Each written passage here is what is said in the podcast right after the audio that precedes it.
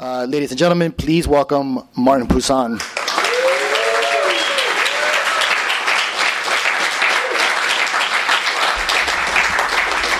I also have black, brand new black fingernail polish. Uh, uh, hello, gorgeous.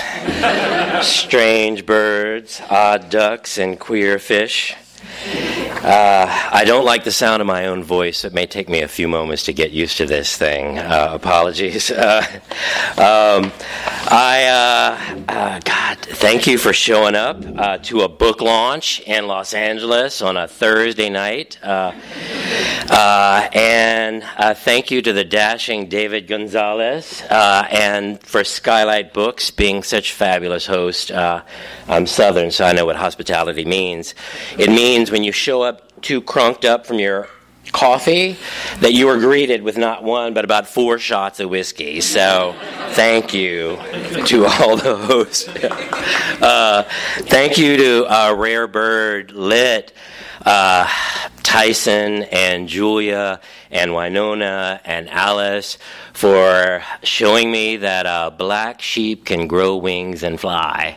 Um, uh, and um, Speaking of black sheep, uh, I have to thank a couple of people. Uh, um, Joe Marchi flew here from Denver, Colorado. He is my little brother, uh, Wild Boy, and I'm so excited he's here. I was shocked, senseless when I saw him. Uh, and um, I can't even see Jason. Where's Jason? Uh, there he is. Oh my God, look at that mustache. uh, Jason Sellards, who read very early drafts of this book and said, honey, you got to fill in the holes and you got to put in the ugly. So I worked on it. Uh, and uh, his alter ego, Jake Shears, is in many of the stories, so I have to say thank you. And Stephen Kayak, uh, a midwife who read every single draft of every single story, uh, and uh, and also directed the most wicked, wild book trailer uh, for Black Sheep Boy. So, thank you. Um, and um, uh, I was asked to say a little bit about the book um, I, because I figured I would be both a little high from the coffee and drunk from the whiskey. I, I had to write some things, so I might look at a page. Um, my apologies. Uh, I think uh, why uh, did you write the book and what is the book about are just two of the most difficult questions. Uh, but I thought um, I'd say that at its best, I think fiction is an active revolution. And I wanted to write a book that would provoke and perturb and, and would court controversy. Um, a book in honor of so many, including just yesterday, Alicia uh, trans activist Pakistani uh, who was shot, taken to a hospital, uh, but was uh, died from treatable wounds because they couldn't figure out how to admit her as a man or a woman. People beyond the binary, right? So in in honor of her and so many, and in tribute and in spirit of uh, other trans activists like MX, Justin Vivian Bond, um, I think if we have to bleed anywhere, then I believe what uh, Justin Vivian Bond says is Kiki, then we must feel free to pee everywhere. So I wanted to write the kind of book that would be a pee everywhere book, right? Um, so it's a book about an outsider boy and an outsider culture. Um, uh, I believe that more than a license more than a permit separates what is illegal from what is irregular. And I wanted to write a book for the irregular, for the lawless, for the outsider. Um, and uh, it's, it's just as queer in its place as it is queer sexually. It's a, a mixed race queer boy growing up in a mixed up and odd land where uh, bayous run under houses, trees grow out of water. Uh, Moss grows even on things that are rolling. Uh, people venerate the Virgin Mary and practice voodoo, um, right? and um, uh, these people who were subjected to the largest mass deportation, mass uh, exile, mass diaspora in the Western Hemisphere ever, the Cajuns, the Acadian people, settled in the bayous, and when they reached there, uh, they decided not to bother to write down that history for fear that it would become too fixed and too real. Um, so instead, they told lies, told jokes, wrote manic songs. They knew for hundreds of years absolutely no codified language, no English. Uh, they knew no currency. They knew no racial hierarchies at all until the U.S. education system moved in when my grandparents and, and more my parents were coming of age. Uh, and suddenly they created all manner of false hierarchies. There were Cajuns and Creoles and Sabines and Octoroons and Quadroons, and what did it all mean? Uh, nothing really, because it was all a construct, which is another way of saying it's a myth, right?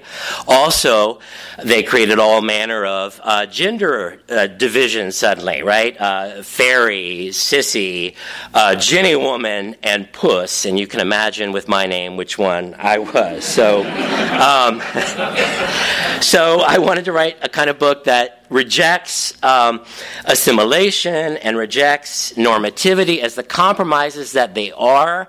So that means that it also had to reject reality and realism. Uh, so there's legend and fantasy and fairy tale and myth um, all in there. Um, and I, I, did not want to flinch at really difficult sex. So there's going to be some of that uh, as well. Uh, it's post Stonewall, pre AIDS, cusp of AIDS. There are 13 stories altogether. Uh, a mixed race Holy Ghost mother, uh, Cajun French phantom father, a, a voodoo practicing loup-garou werewolf grandfather, gender outlaws, radicals, murderous bar owners, uh, perverted teachers, sex starved priest, uh, and altogether there are 13 stories, though eventually they tell a, a novel. Uh, and um, it, it, uh, it, did take me 13 years to write, uh, so apologies. Uh, uh and uh, uh, I just calculated the number of pages in the book, and I figured, wow, I'm prolific. It turns out it's about 13 pages a year. Exactly. and, and, then I, then Black Sheep Boy, the title has 13 letters, and if you're going to prevent a loup-garou, a werewolf, from entering a sacred space, you put 13 objects before the door. So we're all safe here tonight. Uh, uh, all right. So I was planning to read from my uh, book of poetry, uh, Straight Martin, Gay Martin. But I looked at the Skylight calendar and I realized James Franco preceded me. and the first half of the book is just blank pages, so I figured, fuck that. Um, uh, uh, so uh, I, I um, I did thought I'd maybe warm up with a, a poem or two uh, and then dig into the book. Um, the first poem is uh, is called War Story. Um, uh, when you discharge from the army, my touring, war torn hero, Maybe I'll greet you crowned in a wig of Spanish moss with open civil arms. Maybe I'll greet you in a robe of live oak bark, a magnolia brooch, and pine needle beard. Maybe I'll parade hands in utter joy, rain down confetti, raise up monuments to your Roman lust. Your motto emblazoned come, claim, crush and what will be left of our state? Broken twigs, turned up roots, branches stripped of fruit and bloom. Even then, maybe I'll greet you draped in a collar of figs, each shaped like a testicle or a fat tear. Maybe I'll greet you shoed in cypress slippers, fingers ringed with dewy jewels. Maybe. Or Maybe when your tongue charges to plunder my Acadian heart, to empty its chambers, this time I'll cough up scarlet wine. You'll choke on swallowed years and memory rhyme.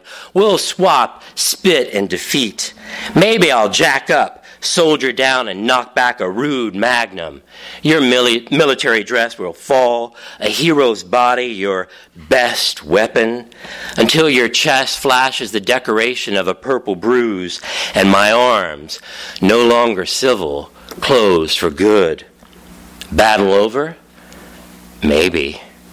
Yet the war, that old story, it never ends.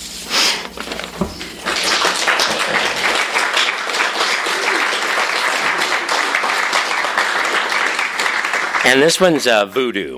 Um, let the blood run now down the timber of your leg.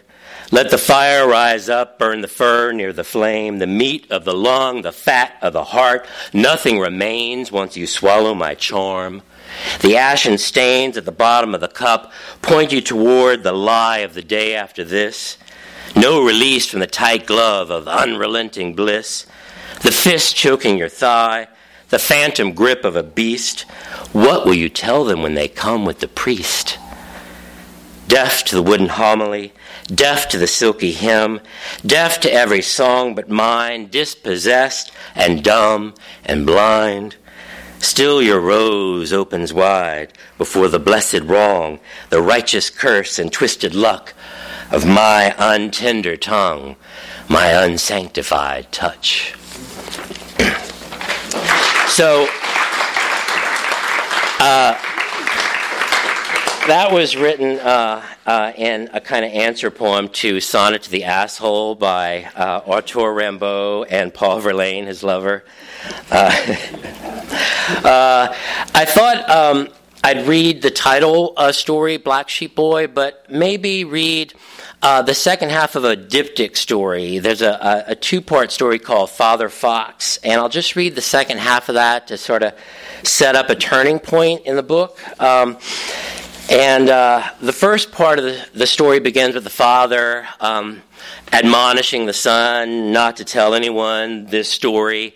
But it's a wild, crazy Louisiana Cajun style story about uh, the longest serving governor uh, in Louisiana who uh, famously said the only way he could lose an election is if they caught him in bed with a live boy or a dead girl. Um, and uh, and uh, there are other uh, jokes jokes about uh, a lecherous priest who's selling uh, marijuana in the rectory uh, and whose hands find his way into the purses of old ladies and up the shorts of young boys. and his name is Father Fox, that priest. Um, so the story picks up in the second part right there. And before I begin, I'm feeling a little parched. Forgive me.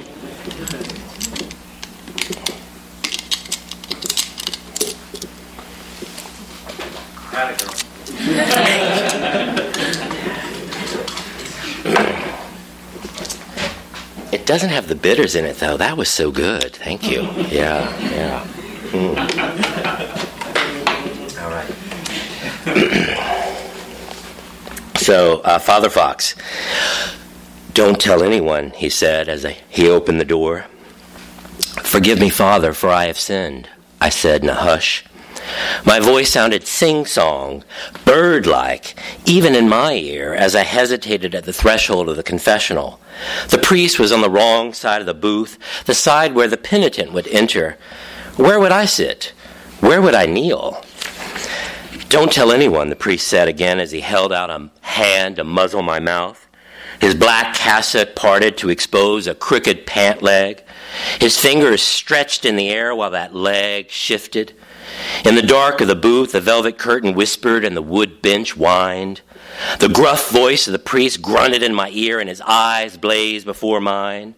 A secret, he commanded, tapping his shoe on the floor. Then one more sound a zipper. His hand pulled me to his waist.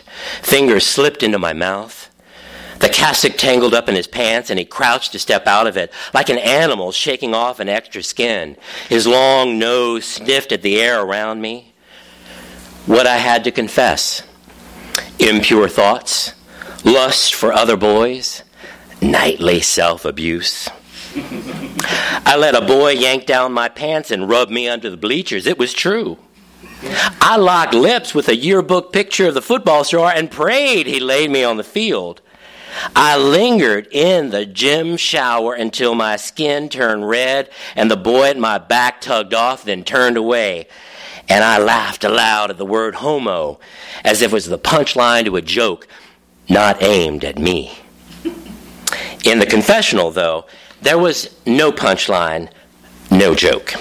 There was only a half naked priest with furry red patches and yellow eyes daring me to leave the booth, betting I'd stay.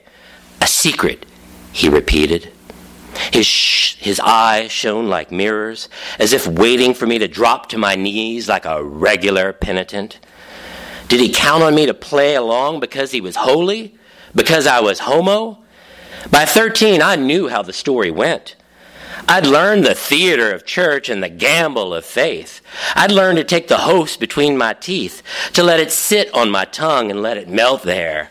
I'd learned to genuflect, to kneel, and to pray for a reason to kneel. And I'd learned once already the hard blessing of a priest's hand on my legs, the heat of false mercy and the fire of mean grace. That other priest had opened his arms in the confessional too, had held a finger to his mouth, then pointed that same finger in catechism, joking with the boys about my swishing hips, my flapping hands, my stammering lips. A secret, I understood, was a cross. Sooner or later, you were nailed to it, and the only way free was down. So when the priest sunk into the chair and parted his legs, at first I rose. My back arched and my shoulders widened while I lowered my mouth down to his waist, shut my lips tight, and summoned my own kind of magic. He jerked his hips and grabbed my ears as I sank lower and lower, my face buried in his skin. Then a light burst in my eyes, and I rose up again. My arms spread to the walls, wide as wings. My head scraped the vault, high as a hawk. My mouth split open, and I finally answered him with a loud and sharp tongue. One may keep a secret, I said, but not two. He opened his jaw, flashed his teeth, and sank back on his legs as if to leap up. But my mouth split open again, and this time I said, No need to tell everyone. No need to tell anyone what everyone already knows. Suddenly, the priest geckered and gasped before his nose shriveled into his face, and his fingers drew into his hands, and his arms and legs grew smaller and smaller in the confessional, small enough that his whole body fit on the kneeling rail. From there, he bowed his head and offered to sell his lush fur for a pardon, his lavish tail for a prayer. Then he reversed himself and denied all sin, calling out accusations and excuses in a low growl, his tongue a flame of fire. It was the true beast. It was the false lamb. He said it was not him.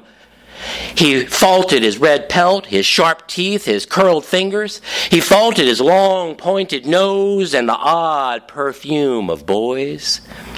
He faulted his tongue and the maker of his tongue until his voice hoarsened into a howl, empty of all words, just a choking sound and a dimming echo.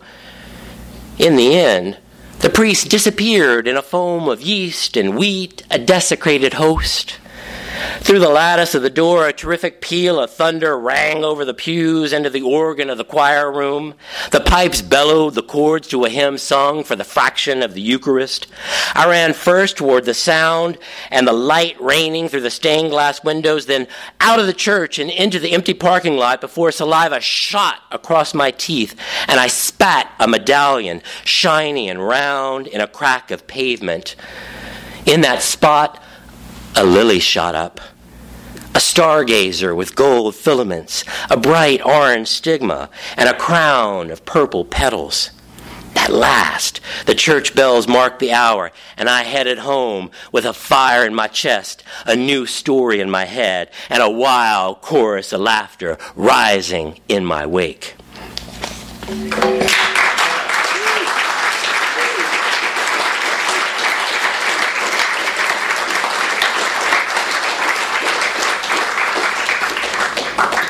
This girl needs another drink. See, first the water, because that don't taste so good. then the whiskey.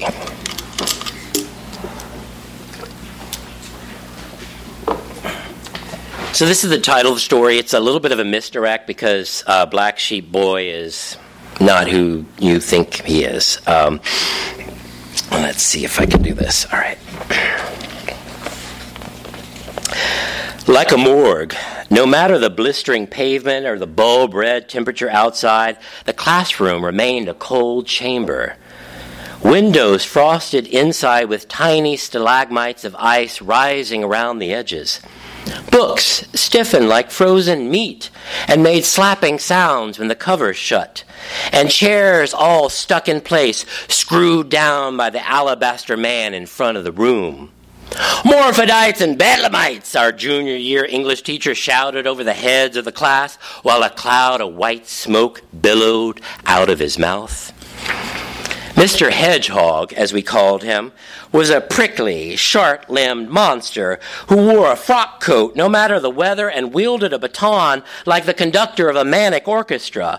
He brought the baton down on our essays as if they were hideous scores of sheet music. He beat on the covers of books as if they were hide bound drums. More than once, he beat on the back of a pupil's hand. Then, lightning quick, he'd snap out the words, just a love tap. his tongue practically hissed against his mouth, against his teeth. Before we were born, he often told us, before we were dirty thoughts in our dirty parents' minds, our city had been the site of famous riots with fire hoses and street bombs and bloodhounds. At the start of one long hot summer, the blacks just rose up, he said, and the South fell down. He taught English, but rewrote history with every book we read. His baton slapped my desk and sometimes slapped my hand too when I corrected a fact or a date. About the riots, he had the year right, but the city and the state were wrong, and there was something else wrong too. He spoke the word black as if it was the sound you made at the first bite of a wretched meal. During exams, he paced the aisles with his baton, bringing it down on the head of the student who reached for an eraser or a bottle of whiteout. He saw any answer but the first as evidence of cheating, and any stray ink on the page as evidence of guessing more vile than cheating. He saw closed eyes as the work of moles and crossed out words as the mark of worms. He saw errors in us all and even foresaw our end, as he put it, scratching out the days like birds on a shrinking shore. What exactly he meant, we couldn't figure out, except that it sounded like the last line of a novel. Maybe one he wrote? Like a lot of our teachers, he hated teaching. he hated especially teaching his subject and dropped reminders of his once promising writing career before the great sacrifice he made for us all. he trusted no book and told us how every author got it all wrong except one. Dizzy with opium and teenage girls, with salty air and sailors, with jazz and martinis, with gunpowder and arms. Every American writer wrote a pack of lies, he said, except the one who came on like a liar with a fake name and a full costume of a fake Southern gentleman. When we read the only great American novel, our teacher fondled the ribbon tie he wore and at each dramatic plot twist brought one of the tips into his mouth for punctuation. Can't depend on nobody but your slave, he told us when we reached the sidewinder ending. That, mes enfants, is the moral. When I raised my hand with a correction, he delivered a sharp love tap to my knuckles with a baton and said, Not this time, smarty pants. this time, you let it stand or dance those prissy feet right back to the counselor's office. No one else said a word, frozen in their seats, frozen in time, so I let my hand fall. In the next row, another student sat stiff but angled his head around to look me dead in the eye. Boogie, the sole senior in our class, almost never looked up from his desk and never raised a hand. Yet on the field, his wide hands tore through the air to catch pass after pass and run play after play. Best offensive player in Acadiana, the paper said. Best running back in Louisiana. He had another title on campus, too. Best all around black. Black and white students sat in the same class but on different student councils and for different award ceremonies long after that long hot summer and long, long after Reconstruction. To most, that was just a fact, no question. So when Boogie wouldn't pose with his best all around black trophy, the other students chalked it up to vanity. Too big a star for us already, Boogie, they teased, but our teacher put it another way. Maybe he's holding out for valedictorian, Mr. Hedgehog said. Now that'd be a plot twist. Then he clapped the air in applause. Boogie was barely passing English, barely passing all his classes, even though, rumor had it, his college test scores set a campus record. Teachers constantly found him dozing in his seat when he showed, or drawing odd shapes instead of writing answers for fill in the blank exams. For multiple choice or true false, Boogie placed an X in every box. And for essays, he wrote with backward letters in a cursive hand that caused our English teacher to wrinkle his nose. Give a jock a pen, Mr. Hedgehog said, and he uses it like a ripsaw. When he taught civics, his other subject. Uh, Mr. Hedgehog called us miscreants and reprobates and pronounced civilization like it was a congenitally contracted disease. Close contact with Mr. Hedgehog, we were sure, would be worse than any STD. He'd leave you bloody with quills. we were riding across the Atchafalaya Basin, Boogie and me, down one of the longest bridges in the world, 18 miles of concrete rising over muddy swamp. The water below looked nearly black, but it was covered in patches with a green overgrowth that looked like the hide of some prehistoric creature. Through the patches, tall gray trees rose up, bald and spiny. They look like old debutantes, those trees, with their branches spread out for a waltz and their trunks arranged in billowing rows of pleats. The whole picture was frozen in time, except for the quivering nose of the car and the quick tongue of the running back next to me. For that moment, I had no idea where we were headed and little idea where we'd been. As if the swamp itself gave us permission, we lifted right out of the car, right out of high school and the roles we played the football star and the quiz kid, the stag and the fag.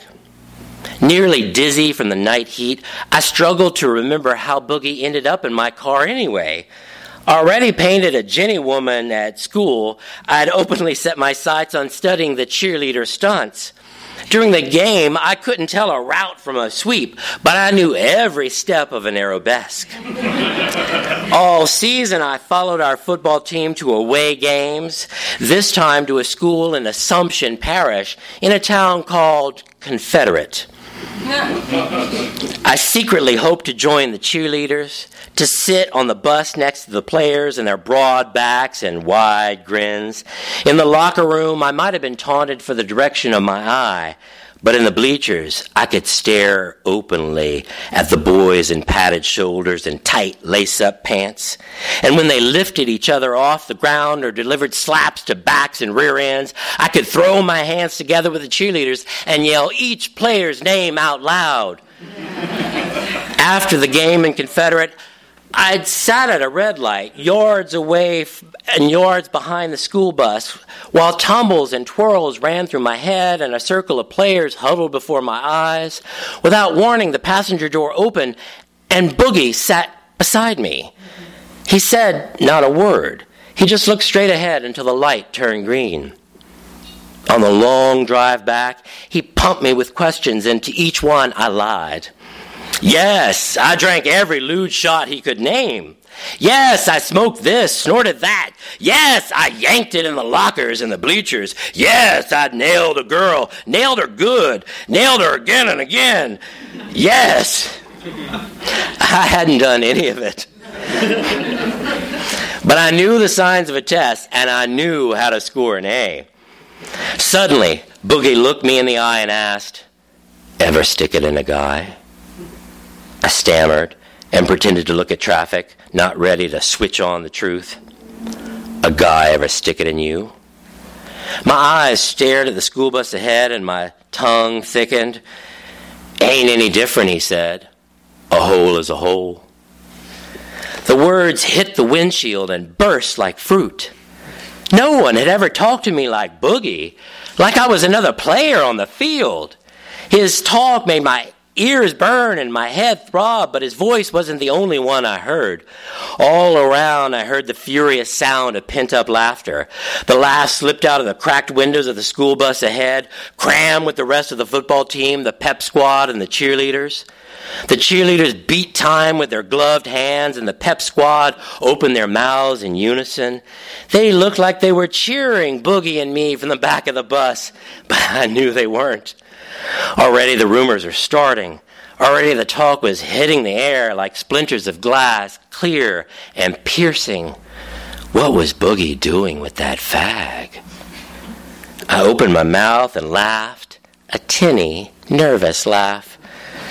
Boogie laughed along, his eyes shining like copper pennies in a fire. Did either of us know what the hell we were doing together? To avoid any more of his questions, I started asking Boogie some of my own. Why didn't he talk in class? I'd seen him write down an answer, the right answer, when Mr. Hedgehog called a question, but Boogie never spoke it out loud. Why?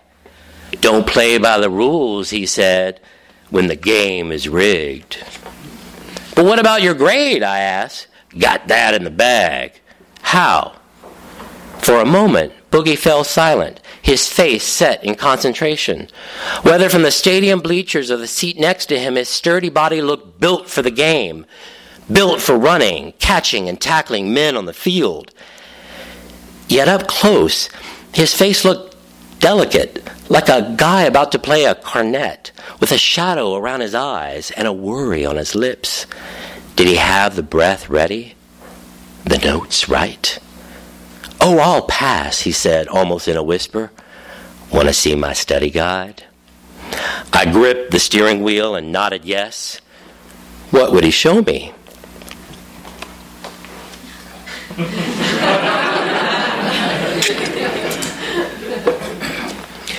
the bar was named after one of its lewd shots, Between the Sheets. Only everybody called it Sheets. Don't skid the sheets, I heard one guy say to a burst of laughter before a cloud of silence moved overhead. Once Boogie passed through the door, a hand went up in my direction, palm forward. Then a string of eyes lit up, feet spread, and nostrils flared. No one said a word, but I heard them clearly. What is it you want?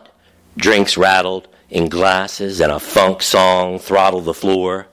What is it you want, white boy? Suddenly, I wasn't just the fag.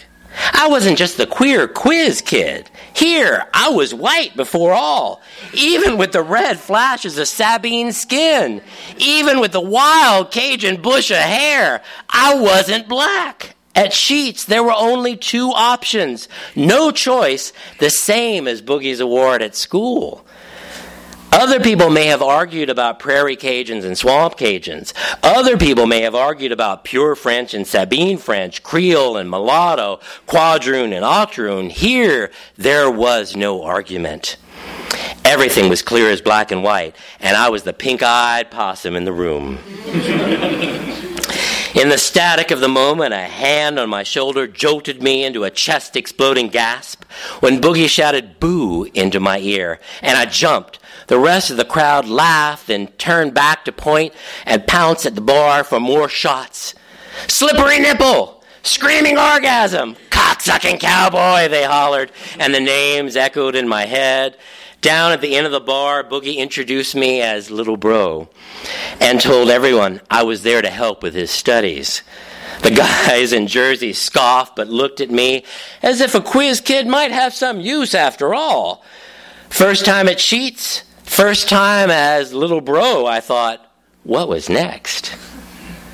Most of the guys towered over me, and their hair rose even higher in geometric shapes flat tops, blunt sides, sharp tips, sometimes with angular lines cut through the hair into the scalp, or else their hair fell in a sheen of loose curls. The cloud of pomade filled my nose like musk, and I would have played little bro to any player, any guy in the room. None of them laid a hand on me, though. None grabbed my shoulder. Instead, they barked at the girls in shiny spandex and chunky gold necklaces and grabbed at the air left in their path. Just past the bar, the dance floor filled with couples jerking hips to songs about freakazoids, robots, and neutron bombs falling from the sky. The whole place shook when a growling singer commanded them to tear the roof off the sucker, and hands testified when a voice shouted about a black first lady. But the dance floor really turned to riot with a song about an atomic dog. All at once, everyone shouted dog catcher and bared teeth at the mirror ball as if it was the moon. The glistening bodies and surging beats drove the heat way up until bottles exploded and the guys in jerseys rained 40 ounces of beer over Boogie's head. And I suddenly remembered they won. Our team won. And Boogie's name would splash all over the papers again. With fiery eyes, he schooled everybody on his moves and boasted of going pro faster than any rookie in history history. His voice roared in a way it never did in class, and his hands looked wider than ever as they arced the air. Right then, I wanted to be the hips jerking next to him, the knees dropping to the floor, and the feet twisting into the ground. I wanted to be his freakazoid little bro. Instead, I was the hands on the wheel leaving the bar, taking directions from Boogie as the car winded through a neighborhood nearly as crooked as the bayou next to it.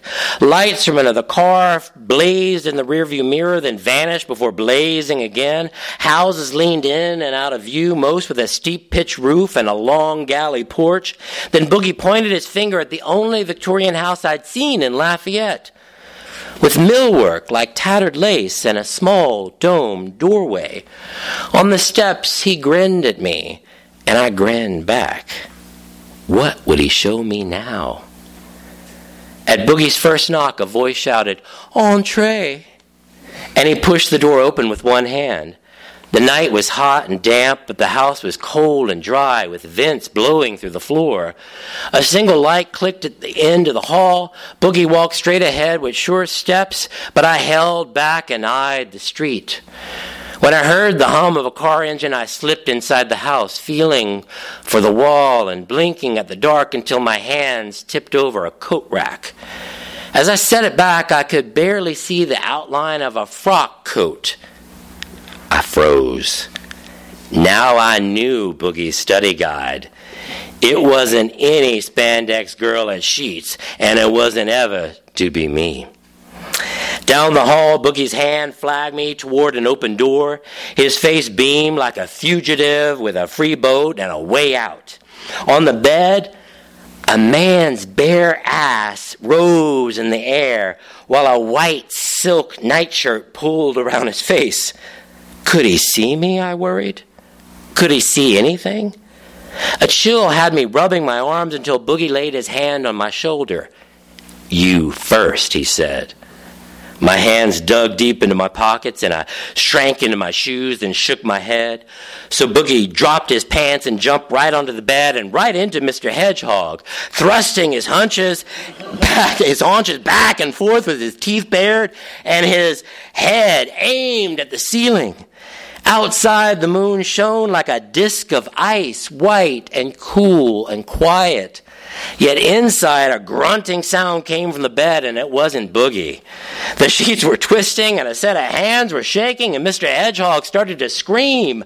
A shrill sound tore out of his throat and rang overhead. In the window, a face eclipsed the moon. First one, then half a dozen guys in jerseys stared straight at the bed, straight at Boogie riding Mr. Hedgehog. They'd tailed us here, the football players. And now they crowded the window with flared eyes. Boogie didn't stop though. He didn't see them, so he kept thrusting into our teacher while his teammates kept moving their mouths until a loud word rose up, then two Dog! Gay dog! At that, Boogie's head whipped down and caught sight of the players in the window. Suddenly, he was the dead eyed guy in class again, wordless and blank. He slipped out of Mr. Hedgehog, slipped off the sheets and onto the floor. Then Mr. Hedgehog fell too, clawing at the air and gnashing his teeth. He tore a chunk off Boogie's shoulder and anointed his own skin with the blood. Then he curled into a ball and started moaning about headlines and reputation and a wrecked career. Boogie's eyes flickered back to life, and he bolted down the hall, out the back door, and hit the ground running. The players howled into the air, shaking the houses awake, then revved the car and left a hot streak on the road. I. I should have busted through the window and emptied my chest to the night. I should have torn the roof off the house and chased the players with a mad fury. I should have run after Boogie and hollered his name to the moon. But I dropped to the floor and tucked tail, lower than any dog and stiffer than any possum. When the, chop, when the cop showed, though, I found my feet and a story, however wrong or full of lies. I told them Mr. Hedgehog had lured me to his place with the promise of an A and a shot at a trophy. I told them he had pounced on me in his nightshirt and had shoved my face to the pillow. I told him he had a seizure in bed and had fallen to the floor. The teacher stayed silent as a corpse in a morgue. What could he say? That the promise went to a black boy? No, he kept his lips thin shut while I told the cops my sidewinder of a story. And Boogie ran free with his long legs and his strong back, leaving not a trace on the ground or a scent in the air. Behind closed eyes, I followed his moves. He ran all the way down the street to the end of the bayou and right out of the city, right out of this state, right out of history, as far away as his feet could take him.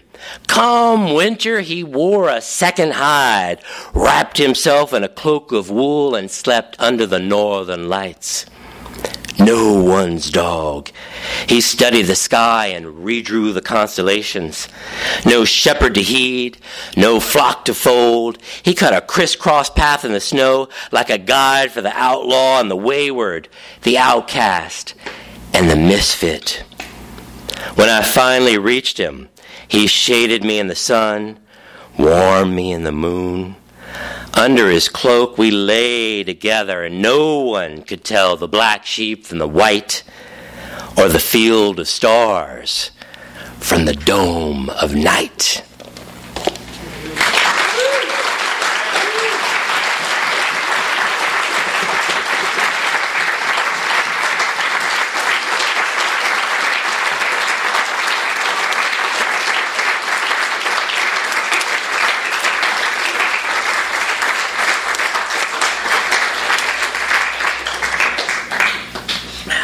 Water tastes nasty.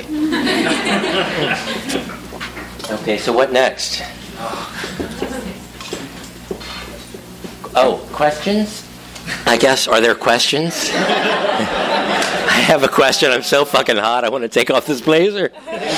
Um, uh, questions?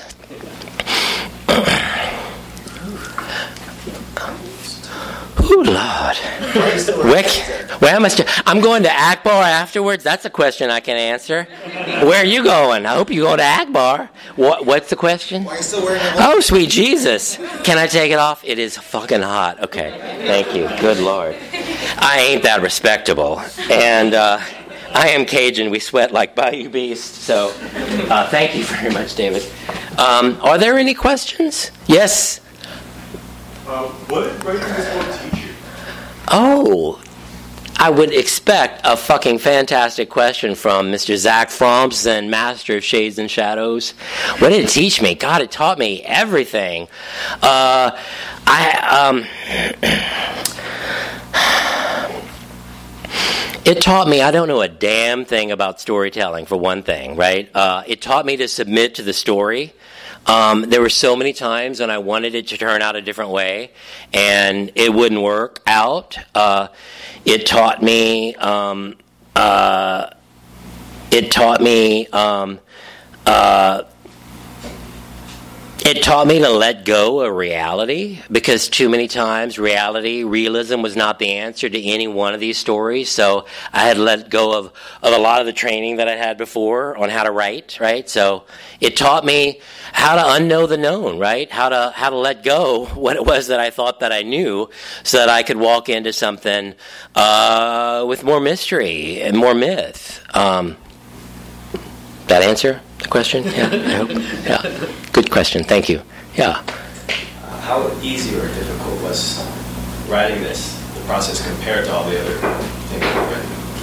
Oh, what do you think? Uh, compared to the other things I wrote? Everything else you've written, yeah, in comparison. Oh, well, it took 13 years, so uh, that's that's one answer. Uh, and every time I thought I had the story right, I'd turned out I was wrong, you know. And when I assembled them together to make a novel, again, I had to rewrite them all over again. Uh, so a lot of it is about, you know, uh, letting letting go, killing your darlings, right? Killing the things that you had fought so hard to plant because they weren't the right flower, you know. Uh, so you had to chop the head off. I mean, it's merciless uh, sometimes. So it was hard most challenging. Yeah, yeah. But I will also say this. Uh, it, it, may not come across in these two stories, but uh, a lot of the stories ended up being uh, kind of strangely funny. And so, although they were tough to write, I love when they ended up sort of shocking me into laughter because uh, I didn't know what was going to happen or what some queen was going to say in a story, right? Uh, and I that was uh, so it was tough, but that was the fun of it. Yeah, yeah, yeah. So, what was your writing routine writing this entire novel? Oh, routine? I don't have a routine. Oh no. no, I know there are writers that have really good answers to this question, right? But I don't. I don't. I don't. Uh, I, I think one thing was I had written a novel that was realist, and I didn't want to do that again. Uh, I had written a novel I had been trained to write, and then I wrote a book of poetry, uh, and uh, I wanted this to work first as individual stories. So I, I wrote them erratically uh, and and wild burst over the years when I could get time away, you know, from teaching, and they look radically different, some of them, than they did initially. Uh, so there was never a routine. Um, um, all I can say is that. Uh, um, if there was anything at all that I would go to with regularity, it was music. Uh, so it was post punk, it was it was house music, it was dissonant rock, it was weird, odd Cajun uh, uh, uh songs of the 19th century. Lots of uh, lots of defiant, sort of troubled, uh, odd music, and that's what I would listen to, sort of endlessly, to get every other word and thought out of my head. so that's the only thing. Uh, uh, no, no routine. No routine. Uh, drink a lot, but not while writing. I'm going to ask you a weird, maybe slightly esoteric question, but um, your writing seems so like exuberant and joyful. How is it? oh. Love for the world to put it into your writing. Oh, thank you, because I'm quite angry about the world. Uh, but you know, uh, I, you know, I think if you can add liquor, then anger plus liquor is defiance, which is a kind of exuberance and joy, right? Because it means, yeah, you can change some shit, right? So get to work, right? Uh, so uh, there was a question there, which was. How do you connect to kind of love or, or compassion or whatever you want? Oh God, Okay, so I uh, like study so many icons, right? And um, a lot of books that I have read are books about writing, about, about how a writer becomes a writer. Uh, but this is a book that's very much about reading. So uh, I think it came across a little bit in Black Sheep Boy, but it's it's there in a lot of the other stories, like uh, Two Headed Boy and some of the other tales, where a lot of what I do is what I did with that one poem, where I take something that Rimbaud and Verlaine did, and I kind of re-enter it, um, and and it, that gives me joy, right? That gives me exuberance. That that kind of license and permit uh, to be as wild and lawless as possible makes me extremely happy. So, uh, so there, yeah. Uh, thank you for that question. Yeah. I don't really know how to phrase this, so uh, accept my apology if I get it totally wrong. No. But you mentioned writing about being an outsider among outsiders. Um, I'm going to hazard a guess that most of us in this room aren't Cajun, and that most of your audience blocks isn't Cajun. You Yeah. the, I don't know, almost kind of like an exhibitionism, maybe, uh, letting those of us who aren't Cajun have you occupy normative positions in, in relationship to Acadians into that, that world? Okay, so like there was a great Cajun diaspora, there also was a great queer, and is still a great queer diaspora, of course, and both often end in the same place as the uh, punchline of a joke, right, uh, of some kind or another. And I love that you didn't say uh, comic, right? Exuberant joy is great. Uh, uh, so uh, the only um, sort of resolution I can find through any of those, either of those dilemmas, is through. Pushing against the obvious and the easy and the simple ways in which people want to um, make a, a norm out of something that is a queer.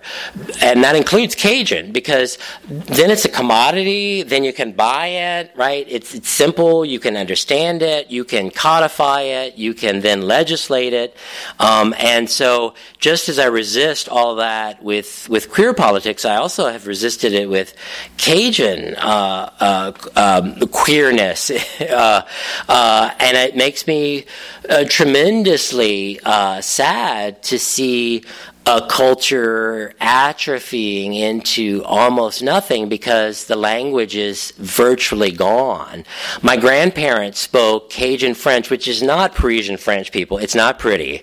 It's not. It's guttural, it's chesty, it's nasal, it's ugly, uh, it's wonderful, uh, and it's a patois. It's made up of, of so much. I mean, first of all, the Micmac Indians, with, who, they, who they married with when they were in what was uh, is now Nova Scotia, but was then l'Acadie, which was Acadia, Acadia, Acadiana, Cajuns, right? And then when they reached the bayous, they also uh, married with um, Haitians uh, and freed people of color. Before in the in the southern part of Louisiana, before the Civil War, there were freed people who were allowed to buy their way into freedom, and they headed to the bayous also, right? Naturally, right? Um, and so too did all the Spanish-speaking people, right? And so there's this great, you know, um, you know, uh, mishmash, this great gumbo uh, of people there, and until until my grandparents. I mean, that that all lived, and then suddenly. No. And that's why I feel so defiant, you know, on behalf of not just, you know, sexual or gender queers or, you know, queer Cajuns, uh, but uh, of, of people who are radical and other uh, of any kind, any misfit, any outcast, any outsider, because I want to I want to see that as a living language. Because you don't have culture, you don't have stories if you don't have language that's living, and it's got to be a particular, distinct language, not a universal one, right? Um, not a codified one. So, yeah. Uh, any other questions? Yeah.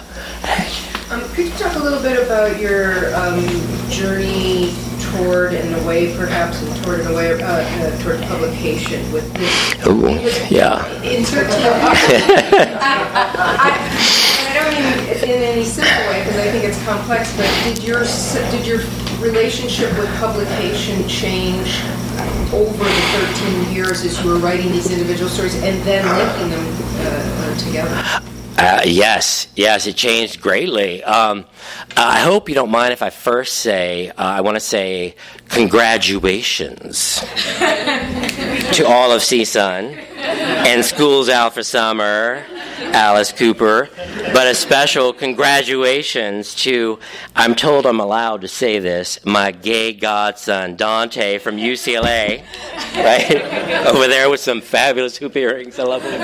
Uh, uh, yeah, it was tough because, um, you know, first, New York, and you had Yeah. yeah.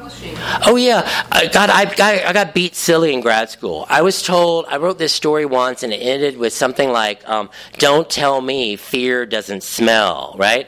And there was this huge debate in this grad class about how no, you can't say that because that's not rational. And I just thought, where the fuck are you people from? I mean, I don't. What do you mean by rational? Right? I mean, where I come from is wholly irrational. And yes, fear smells. It smells awful. You know, so I, I had to write how I was taught to write. And when I first started publishing the stories, the, the, the, the one that is the most radically altered was the first one. So there was a story called First Kiss. What an awful name. Ugh. It's about a boy at a prom. It's, it's very realist. It's very sort of homonormative, even, I would say, right? He goes to prom, and it's the dejection of, you know, oh, he has his first kiss with the girl. So sad. Uh.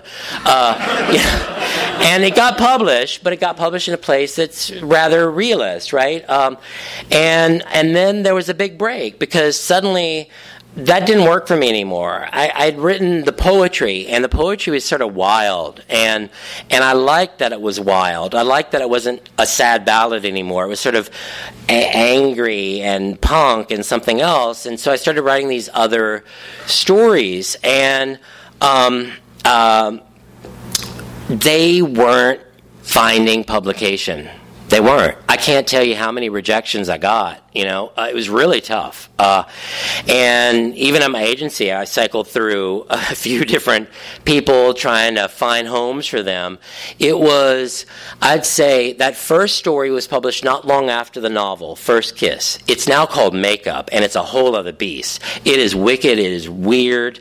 Uh, JS Jazz is in it, uh, and it's not just about the boy. So many of the stories are not just about the boy, right? This one's also about the girl who's also who's equally weird, equally odd, uh, named Delta, um, and it's it's got a lot of fantasy in it. Um, uh, but from that story to the first one that was published after that, years passed. I mean, years. But I'm, I almost feel grateful for that because then I sort of wrote them in secret. And I sometimes think the best stories we can tell are those that we tell first in secret, right? Uh, so there was a long incubation. It was really, uh, uh, it was really an incubation that allowed me to sort of figure out a way to how to tell them. And then finally they started bit by bit finding their way in. And then they got published. But even after they were published, um, I'd often read them and just feel like, oh, I got it wrong. You know, I got to change that. Uh, and then when I put them in the book, I rewrote uh, about eight of the 13. So even after they were published, they still look different from how they were then, you know, because it didn't work for the book. And you got to submit at some point. Yeah. Uh, submit, right? Any other uh, questions? Yeah.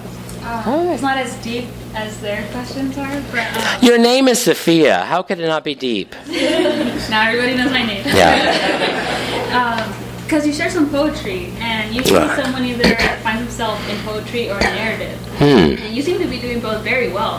Um, well, I think so personally. And, Thank you. Um, I'm wondering, did you start with poetry or narrative, and how would you, how were you able to like make the transition from one to the other, find yourself being a storyteller and like in? Oh, I wrote poetry first because I wanted to be, you know, a singer in a rock and roll band. Uh, uh, you know, when I, you know, at, I think my the first things I wrote were around eight, and then all the way to thirteen, I wrote nothing but poetry. But I always thought of myself as a kind of failed poet, uh, and I started realizing all my poems are really stories. So my first story I wrote at thirteen, and then stories sort of took over. I always like to to think, well, uh, fiction is my husband, and poetry is my my darling, right? Uh, it's it's. Uh, it's uh, I'm a little slutty, so you know I like to have sex on the side, you know. uh, so um, I love poetry. I don't think I'm a poet, but I love poetry and I love to write it because it teaches me something new about writing stories. It teaches me to listen to every sentence, right? To listen because I think I don't think voice is something you speak and something you say. I think voice is something you hear, and so I want to hear it and I want to submit to that whatever that voice is and and poetry teaches that, right? Uh, in in a better way than anything else I know. So from time to time, I you know eke out a poem. Yeah. Any other questions? Who's coming to Akbar? okay. All right.